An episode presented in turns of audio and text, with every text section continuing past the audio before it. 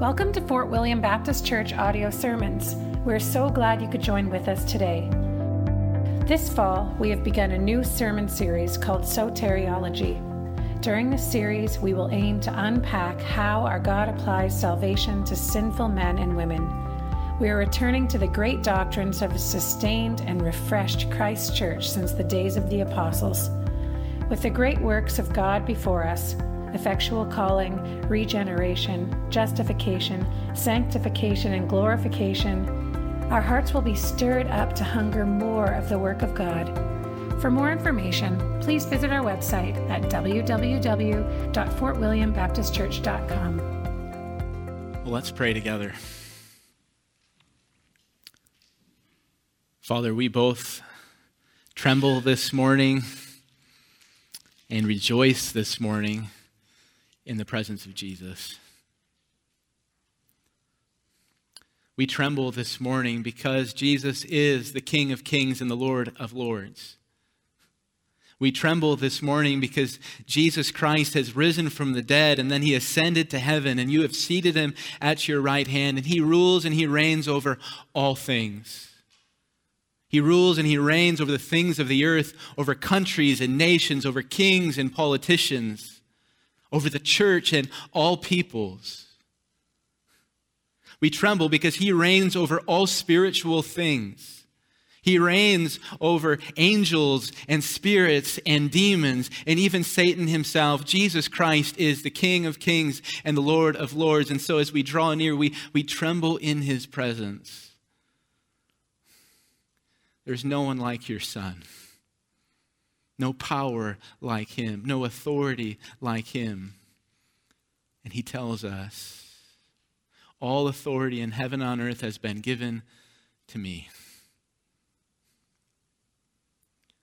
Oh, we ask this morning that you would fill our hearts with fear, that we would fear King Jesus, that we would tremble in his presence, for he is the King of kings and the Lord of lords. But we also rejoice in the presence of Jesus. For our King, our king is the one who was there in the Garden of Gethsemane. Our king was there weeping for us. Jesus is our king who went to the cross. Those cries he let out were for us, and the blood he bled was for us. And the death he died was for us. And we rejoice that he is at your right hand because he intercedes for us. Who can bring any charge against God elect? No one can, for Christ Jesus has justified us. And so we rejoice this morning in Jesus. And it is our comfort, our confidence that Christ has ascended into the heavenly places and is the King of kings and the Lord of lords because he reigns over us and for our good. And so we come this morning asking for good gifts. Jesus, won't you give us good gifts. You have ascended in the heavenly places, and we now ask that you would pour out heavenly gifts upon us. Would you fill us afresh with faith today? Even more, would you fill us afresh with repentance today? That is what we long for. We ask this day that you would open up our eyes to see sin for what it truly is. We ask that you would show us your mercy and your grace. We pray that you would affect our hearts, that we would hate sin, and that we would have sorrow over sin. And we pray that you would give us mouths to confess our sins and to hope in you and to, to call out for you. We pray that you would give us feet that we might walk in your paths, that we might obey your law, that we might live to righteousness. Lord Jesus, would you give us these gifts today? We need them, and you have them. And we know that it is your delight to give them. And so here we are pleading with you. Be pleased to give us faith and repentance today. We long to be known as a people of repentance. And so, and so make it happen, we pray. Lord Jesus, You are our King, and we ask that you would give repentance to our city. Not just us, but to our, our city. We long for our neighbors and our friends and our coworkers and everyone in this city to experience the gift of repentance. Oh, would you do it, we pray. Would there be a flood of repentance here? And would cries rise up to your ears? And would you intervene here? We long for the great day of repentance. Would you bring it? Would you bring it? Lord Jesus, we thank you for your word this morning. You are so good that you've given us your word, and we pray now that you will take your word and you will put it in our hearts. We pray this in your glorious name, Jesus. Amen. Well, would you take your Bibles this morning and would you go to the book of Hosea?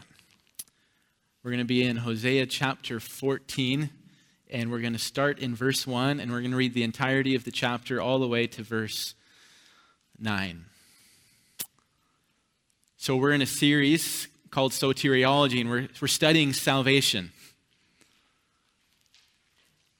And so we understand something of Jesus, that he has won a great victory. Jesus died, he was raised, he ascended to heaven. And what we're asking in this series is, is how do the gifts of Jesus come to us? How does God apply all that Christ accomplished to sinners? And so we've looked at a few themes so far. We looked at effectual calling. So God calls us to himself. We looked at regeneration. God gives us new life. We looked at faith. God causes us to believe in him. And this morning we're going to look at repentance. God turns us around. And so our sermon text for this morning is Hosea chapter 14. Hear God's word. The prophet says, Return, O Israel, to the Lord your God for you have stumbled because of your iniquity. Take with you words and return to the Lord. Say to him, Take away all iniquity, accept what is good, and we will pay with bulls the vows of our lips. Assyria shall not save us. We will not ride on horses. We will say no more, Our God, to the work of our hands. In you the orphan finds mercy. I will heal their apostasy. I will love them freely, for my anger has turned from them. I will be like the dew to Israel. He shall blossom like the lily. He shall take root in the trees of Lebanon. His shoots shall spread out. His beauty shall be like the olive, and his fragrance like Lebanon. They shall return and dwell beneath my shadow. They shall flourish like the grain. They shall blossom like the vine. Their fame shall be like the wine of Lebanon. O Ephraim, what have I to do with idols? It is I who answer and look after you. I am like an evergreen cypress. From me comes your fruit. Whoever is wise, let him understand these things. Whoever is discerning, let him know them. For the ways of the Lord are right, and the upright walk in them, but transgressors stumble in them. Oh, Father, we do ask that you would bless the reading and the preaching of your word. Amen. The Bible is a book about repentance. And so the Bible is a, a, big story. It spans from the book of Genesis all the way to the book of Revelation. And I think, I think we can summarize that whole story with this word, repentance. And so we need to go back to the very beginning, how the story starts, to really get a hold on what repentance is all about. And so when we go back to the beginning, what do we find? Well, we find this glorious picture. There in the beginning, we find God the Creator, the Almighty God who speaks.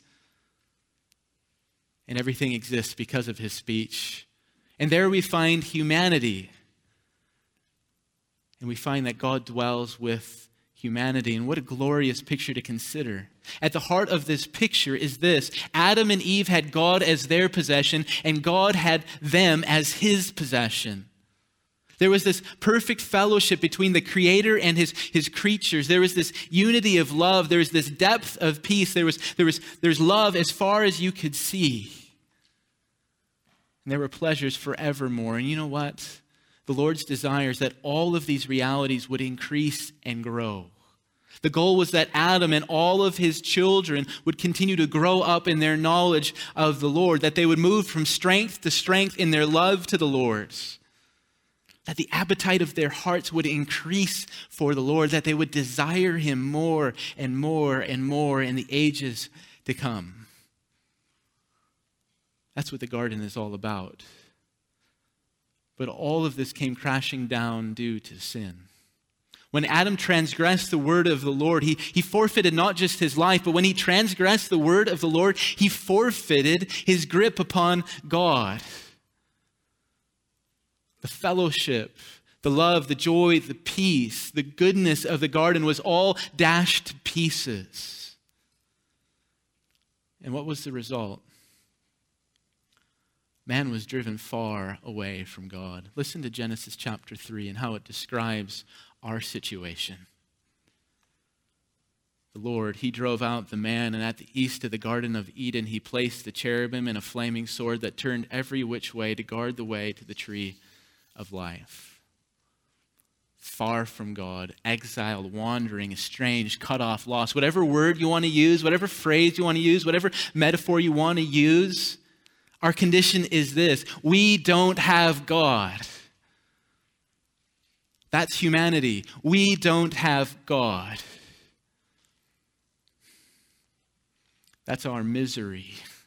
We don't have God. And this brings us to the most important question we can ask.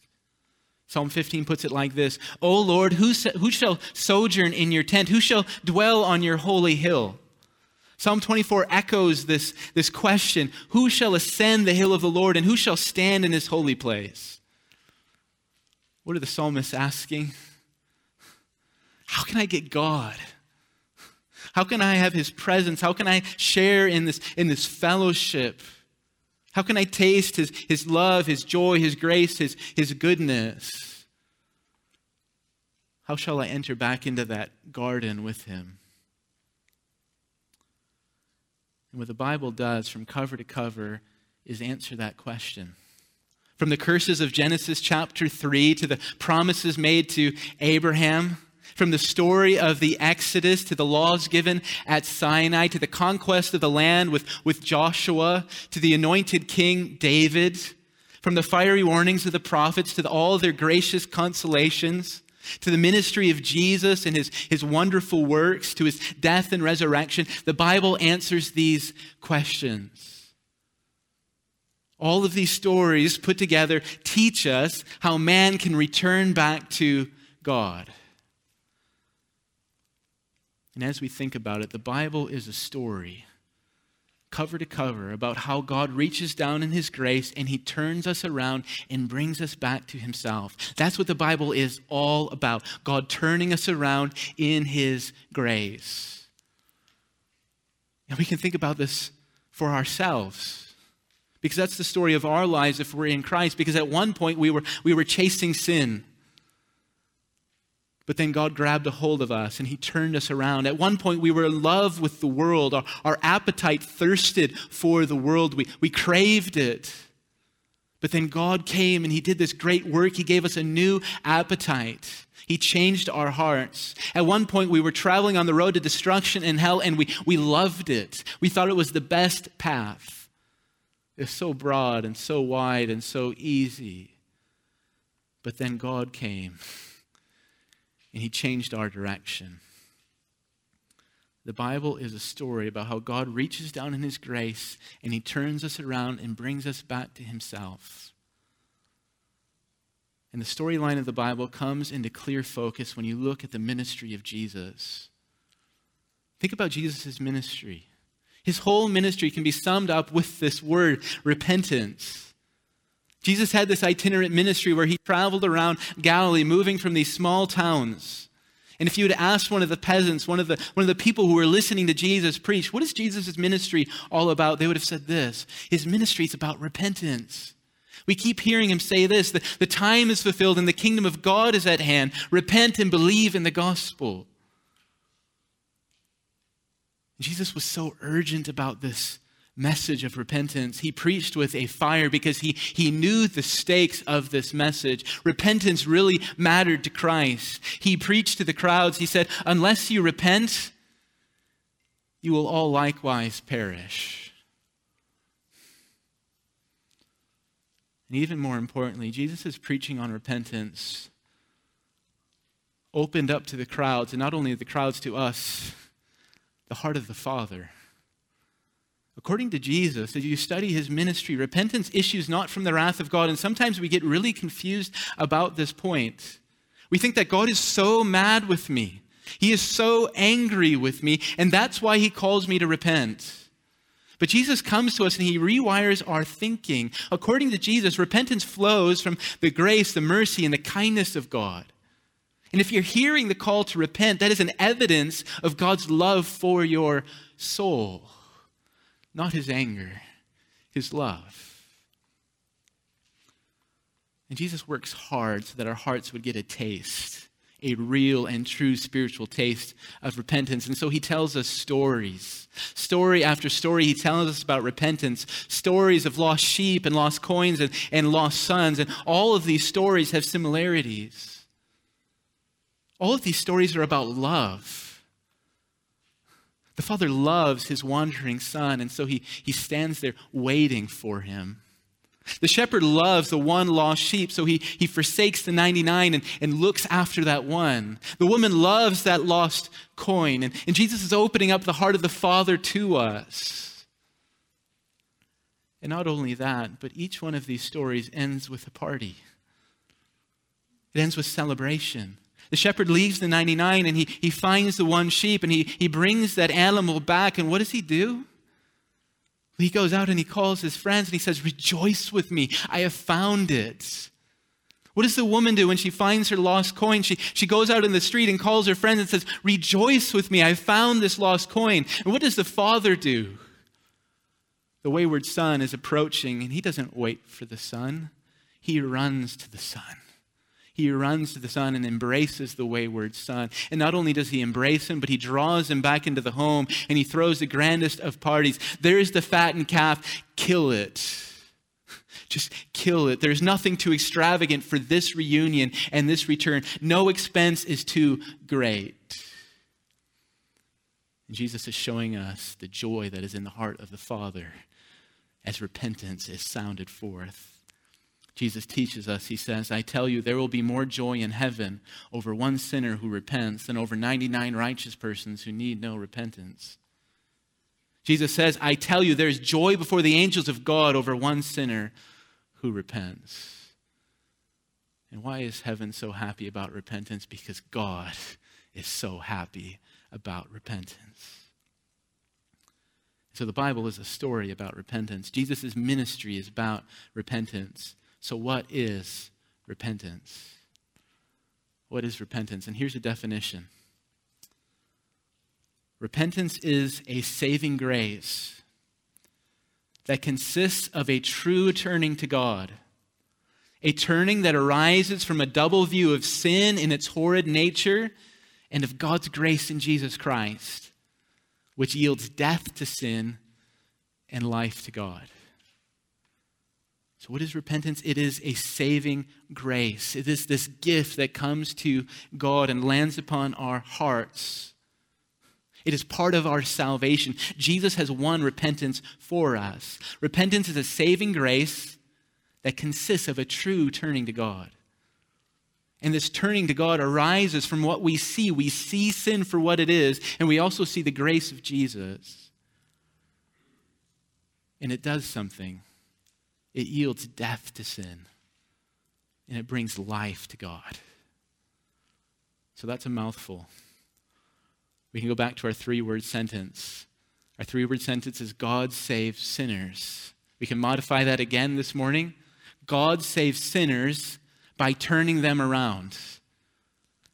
We can personalize that. God saves sinners by turning us around. That's repentance. So we need to ask a personal question this morning. We are all children of Adam. We have left the garden with Adam, and we don't have God. And so the most important question we can ask is how do we return to God? What does repentance mean for me? What does it mean for you? So that's what we're going to spend our time considering this morning. For answers, we're going to turn and look at the book of, of Hosea because Hosea gives us instructions about repentance. So Hosea is a prophet, and he served the Lord during a very troubled time in Israel's history. As a nation, Israel was facing all sorts of trouble, trouble from the outside. And so Israel was surrounded by these nations, more powerful, more wealthy, more advanced in technology than them. And these nations were starting to press in upon Israel. They wanted the territory, they wanted the trades. And so there's this pressure from outside, but there's also trouble within the land of Israel. The whole nation was a mess. King after king after king was assassinated and killed. The land was just full of treachery, it was completely unstable.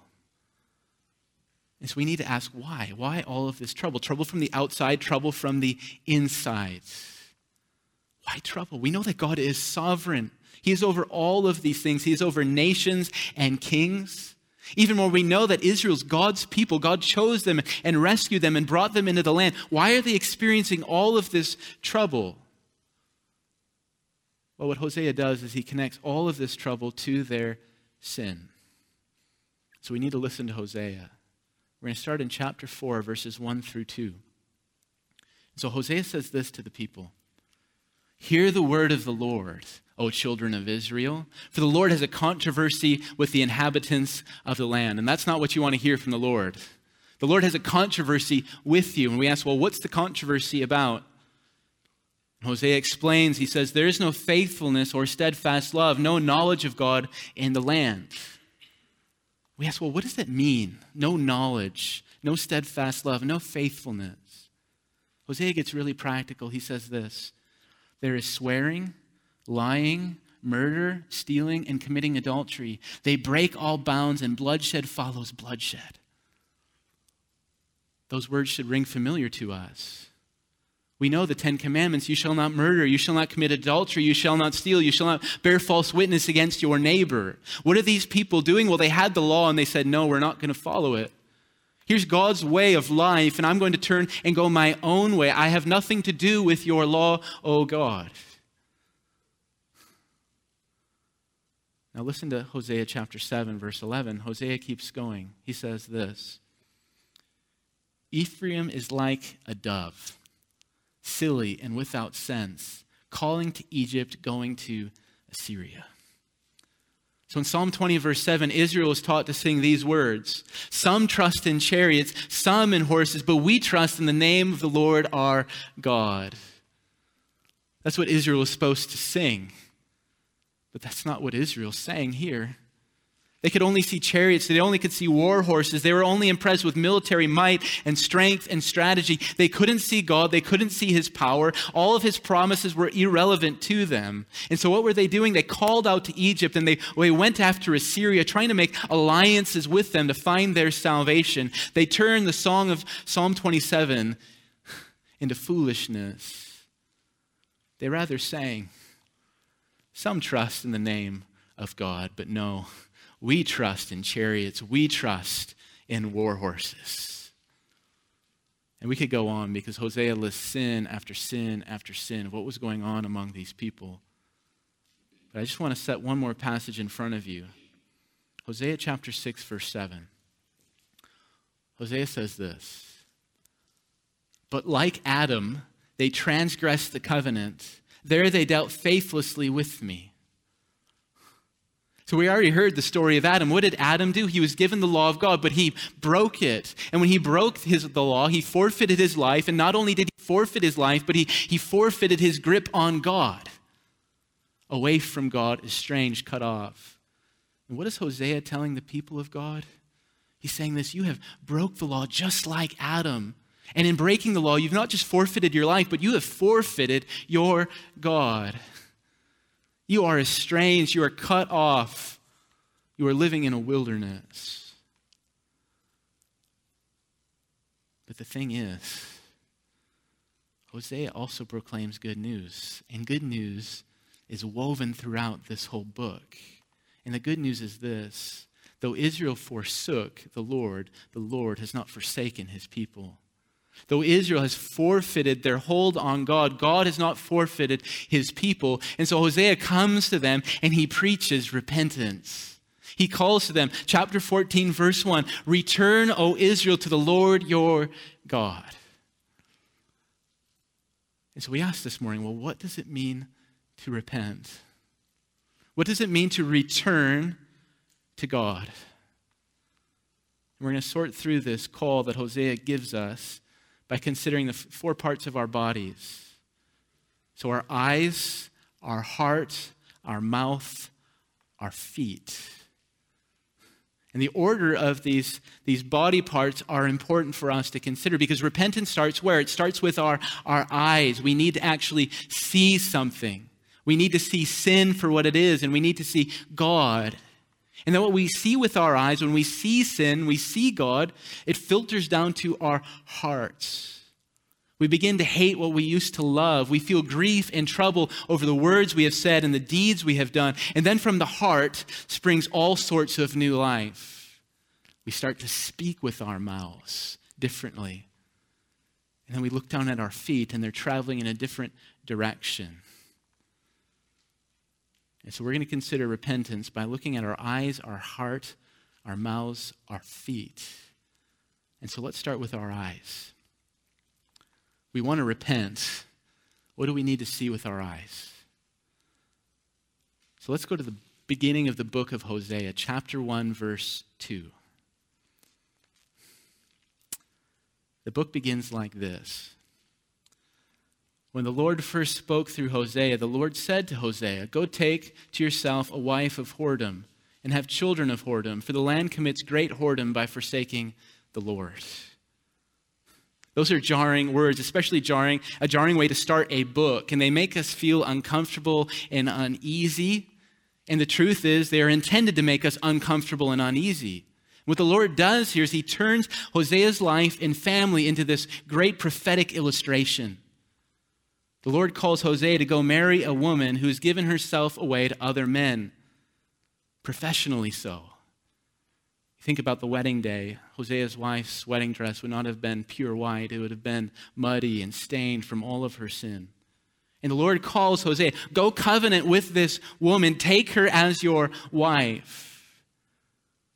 And know this, Hosea, she's not going to be faithful to you. It doesn't matter how you serve her, or how you love her, or how you speak to her, or how you provide for her. She is not going to stay with you. Her heart is filled with lust, and that lust is going to carry her away from your bed into other men's beds. That's your life, Hosea. And as we think about this, the language of Scripture is not easy. In the book of Hosea, God doesn't pull back, He doesn't go light on to us. He enters into the gross and the vile adultery prostitution, whoredom. Yes, why does the Lord go there? Why does the Lord do this? He does it for two reasons. First reason is this Israel had become so calloused in their sin that no sensible argument could penetrate their consciences. Sure, you could have had a, a, fireside chat with Israel in their sin, but that would have yielded nothing for them. You could have sat them down at Tim Hortons and had a coffee or a tea, but that would not have helped them. And that's the same with us.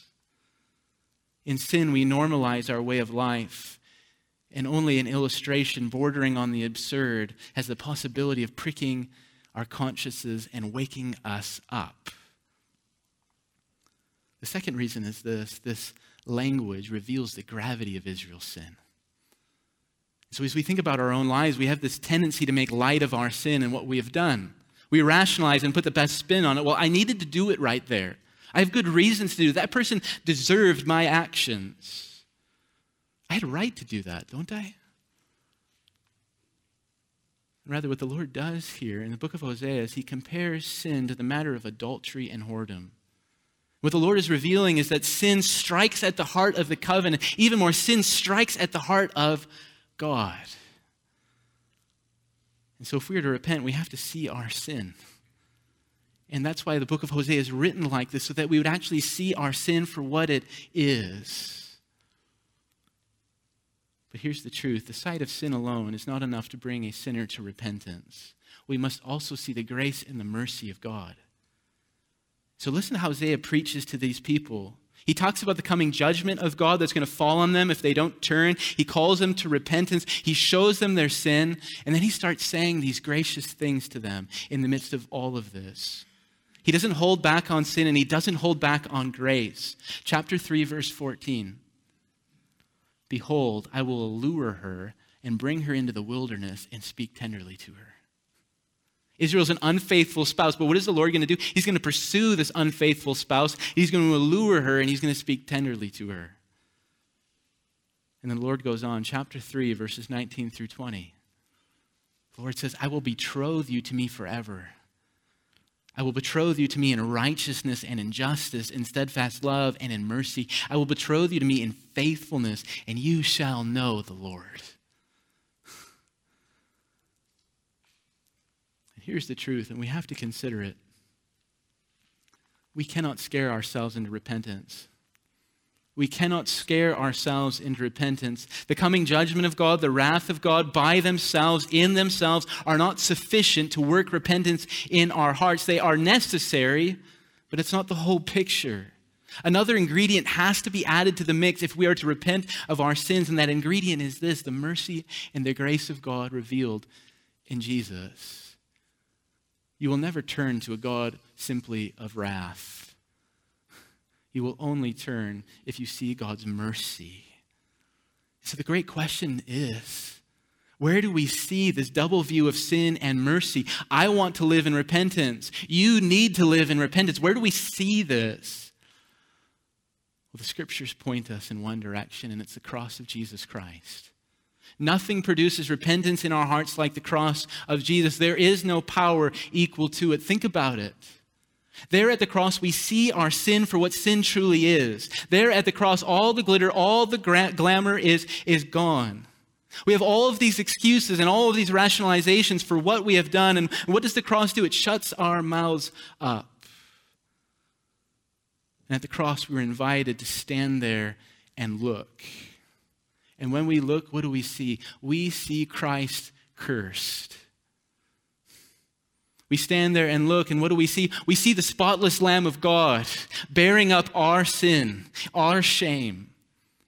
We stand there and look, and we see the Son of God, and there he is smitten and forsaken by God, and he cries out, My God, my God, why have you forsaken me? We stand there and look, and we see Christ dead for us. You really want to understand your sin, you must go stand and look at Christ on the cross because there and only there do we really see our sin for what it is. We might think that Hosea's life and his marriage situation is shocking, but the cross is ultimately shocking, for there we see our sin. Christ dead. But it has to be said that is not all we see at the cross. We are invited to come to the cross and stand there. And when we stand there, what do we see? We see love. The blood was love. The sweat was love. The cries were love. The wrath bearing was love. The death was love. All of it was love from beginning to end, full of love, from love, by love, and for love. That is the cross of Jesus. And when we stand there and look at Christ crucified, we see the love of God finally and fully and clearly. You want to be induced to repentance? You need to see the love of God for sinners. And this is love, not that we have loved God, but that God loved us and He sent His Son to be a propitiation for our sins. Do you want to live in repentance? You must do this. You must see Christ crucified. That is the only way to live in repentance. Would you want to continue to live in repentance and grow in repentance? You must camp out at the foot of the cross and look at Christ. Because there you're going to see your sin, and there you're going to see all the love that you ever needed.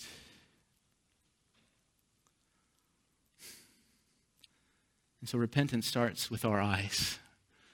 We see sin, we see God. And then what we see starts to move, it starts to migrate. It migrates down to our, our hearts. We need to go back to the book of Hosea. And this is where we find Israel had a lot of trouble. Hosea came to Israel and he preached about God's love, God's mercy. We heard some of those statements. And if you read through the whole book of Hosea, you'll find more and more statements of God's love and mercy towards his unfaithful people. Hosea teaches Israel about their wickedness and their sin. He calls them to repent. But here's the problem Israel has a dead and cold heart. Hosea is preaching, and they don't feel anything in their hearts. Listen to how Hosea speaks, chapter 6, verse 6. For I desire steadfast love and not sacrifice, the knowledge of God rather than burnt offerings. What's going on in Israel? Well, Israel, they were bringing all these animals to the Lord and they were killing them offering up sacrifices to the Lord. They were making public prayers to the Lord and, and vows to the Lord. They were doing all of this in public. But Hosea tells us the Lord didn't care about any of it. Why? Because their hearts weren't inclined to the Lord. Their hearts weren't affected by their sin or what they saw in God. Hosea says they lack the knowledge of God. Another prophet prophet Joel gets right to the point of what's going on in Hosea's day. He says this Joel chapter 2, verses 12 through 13. Return to me with all of your heart, with fasting, with weeping, and with mourning, and rend your hearts and not your garments. What is repentance all about? It is the return of the heart to the Lord. And what does it look like? Well, in Israel's day, when something bad would happen, something would die, they had mourning rites, and they would often rip their clothes as a visible display of the, their troubled soul. And what does Joel say? Rend your hearts and not your garments. Rip your hearts up. So, what is repentance all about? It is a ripping up of the heart. That's what goes on in the heart when we see sin and we see the mercy of God. There's a grief in our soul over sin, and this grief permeates all of our heart. We see what we have done against the Lord, and there's this sorrow. And what happens? That pride is smashed, and humility starts to take root in us. And all of a sudden, we start to find ourselves at home with the penitential Psalms we find a home with Psalm 51 saying, I know my transgressions and my sin is ever before me. But that's not the only thing that happens in repentance. In the heart, and, and anger is planted there. And as repentance grows and matures, that, that anger ripens, there's this holy hatred in the soul for sin. And so repentance is not just lamenting of sin, but it is this great hatred of sin. Oh, we hate what we did, and we hate all that opposes God. So, do you want to live in repentance? Joel tells us don't just rend your clothes, rend your, your garment, rend your hearts. Meaning, there must be a sorrow in your soul. There must be a hatred of sin there, and you must hate sin with the greatest possible hatred.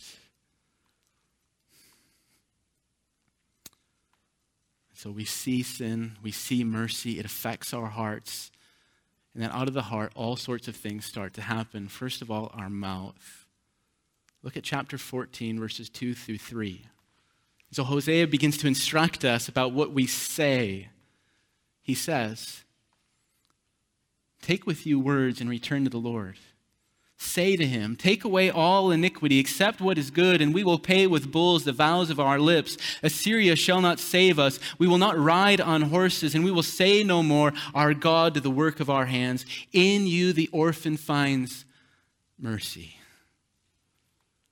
The progression of thought in these two verses is really important, and we need to pay attention to it. Repentance, first of all, is a plea for mercy. That's where repentance starts when we start to speak to God.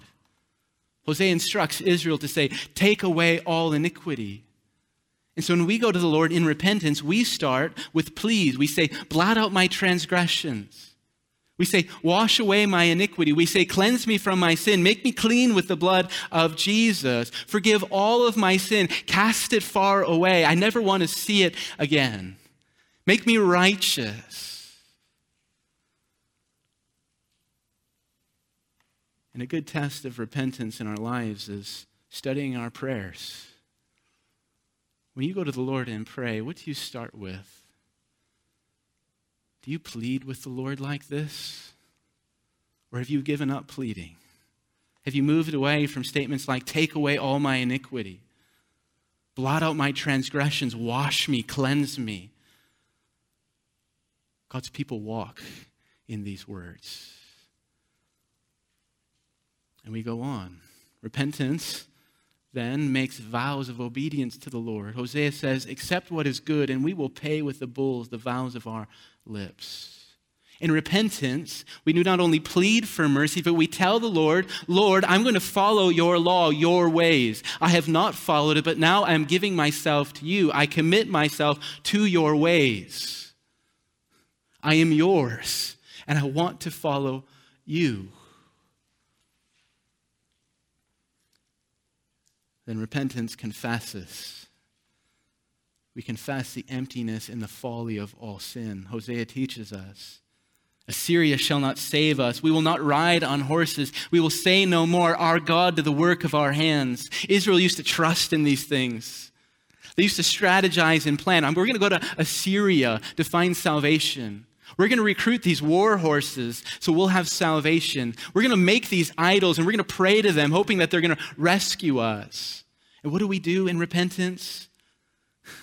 We say no more. There is no salvation there. There is nothing good about these things. And so that looks differently for each one of us in our lives because there's different idols we're all trusting in. There's different sins that we're drawn to and we delight in. And in repentance, what do we say? There is no delight there for me. That is folly to me. Oh Lord, Assyria shall not save us, and we will not ride on those horses, and we will say no more, Our God, to the work of our hands. And where does repentance leave us? It leaves us in hope. Hosea instructs us to say, In you the orphan finds mercy. What are orphans? They're helpless. And not only are they helpless, but they are destitute. They have nothing. And in sin, what are we? We are orphans. I think that's Hosea's point. He's telling the people of Israel, You are an orphan. And we are to end our prayers to the Lord by hoping in Him. In you, the orphan finds mercy. And the truth is, our words give evidence to what is in our hearts. When we are sorry over our sin, when we hate our sin, when we long for the mercy of Jesus, what's going to happen? All of what's in our heart is going to come out, spilling out with our mouths.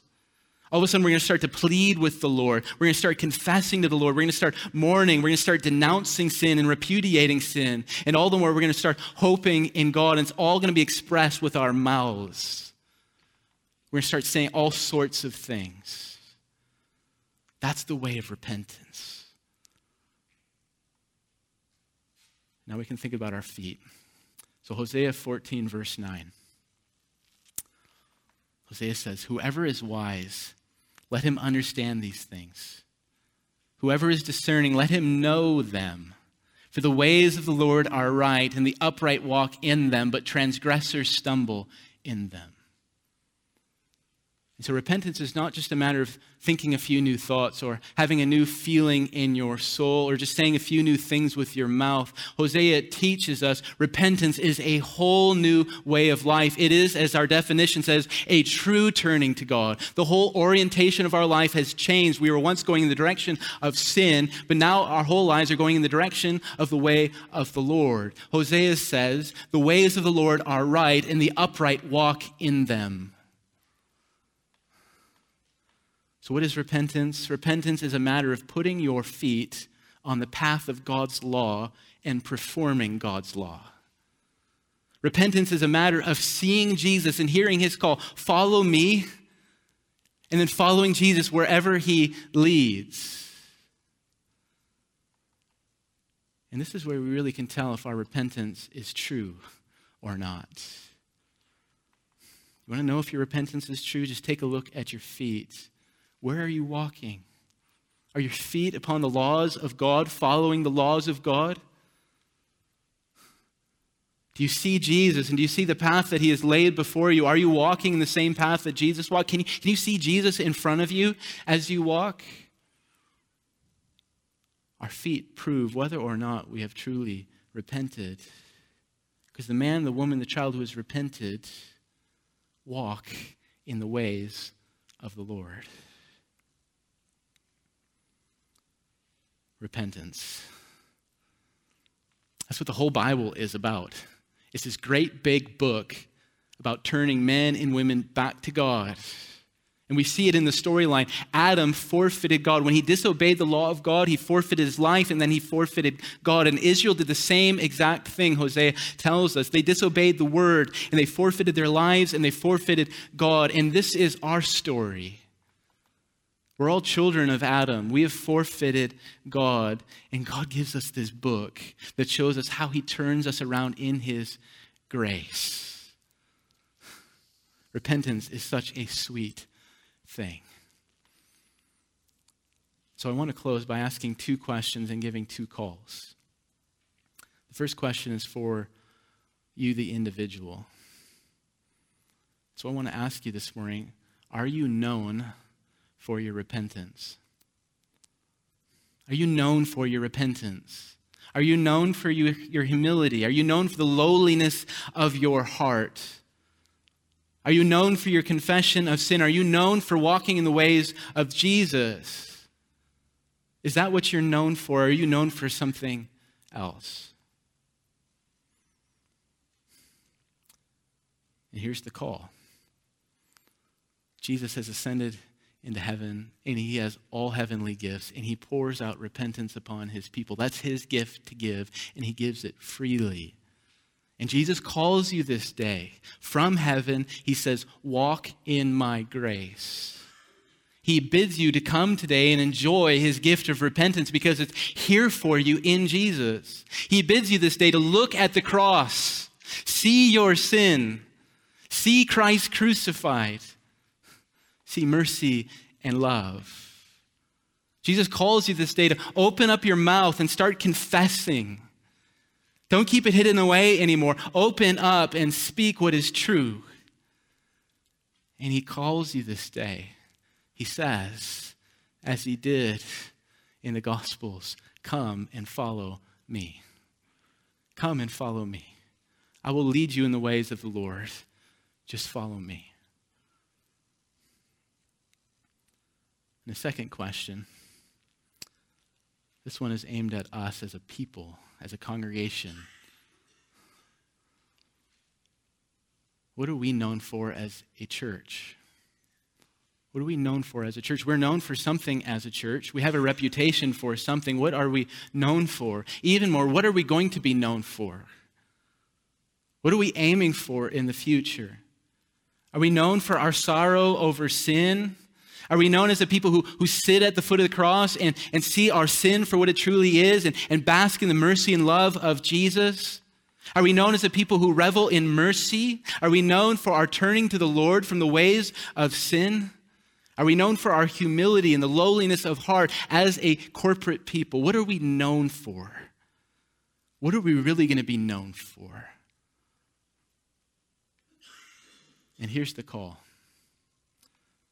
Jesus calls individuals. We see that in the Gospels. He comes to men and he says, Follow me. But he also calls churches. We see this in the book of Revelation. He comes to church after church after church, and he calls congregations of people. And Jesus makes his call this day. He says, Won't you as a people repent? Won't you as a people enter into my grace as a covenant people and be known for this as a body? And that's what Christ desires of us. That is what success looks like. That is what the future looks like by God's grace a people who repent. Let's pray.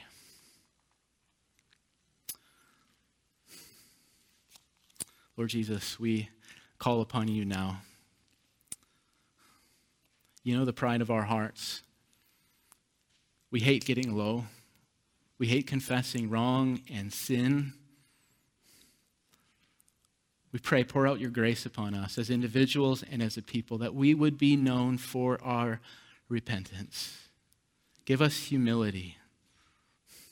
Give us grace and turn us around, we pray. Be pleased to do this. Magnify your name in our repentance. We pray this in Jesus' name. Amen.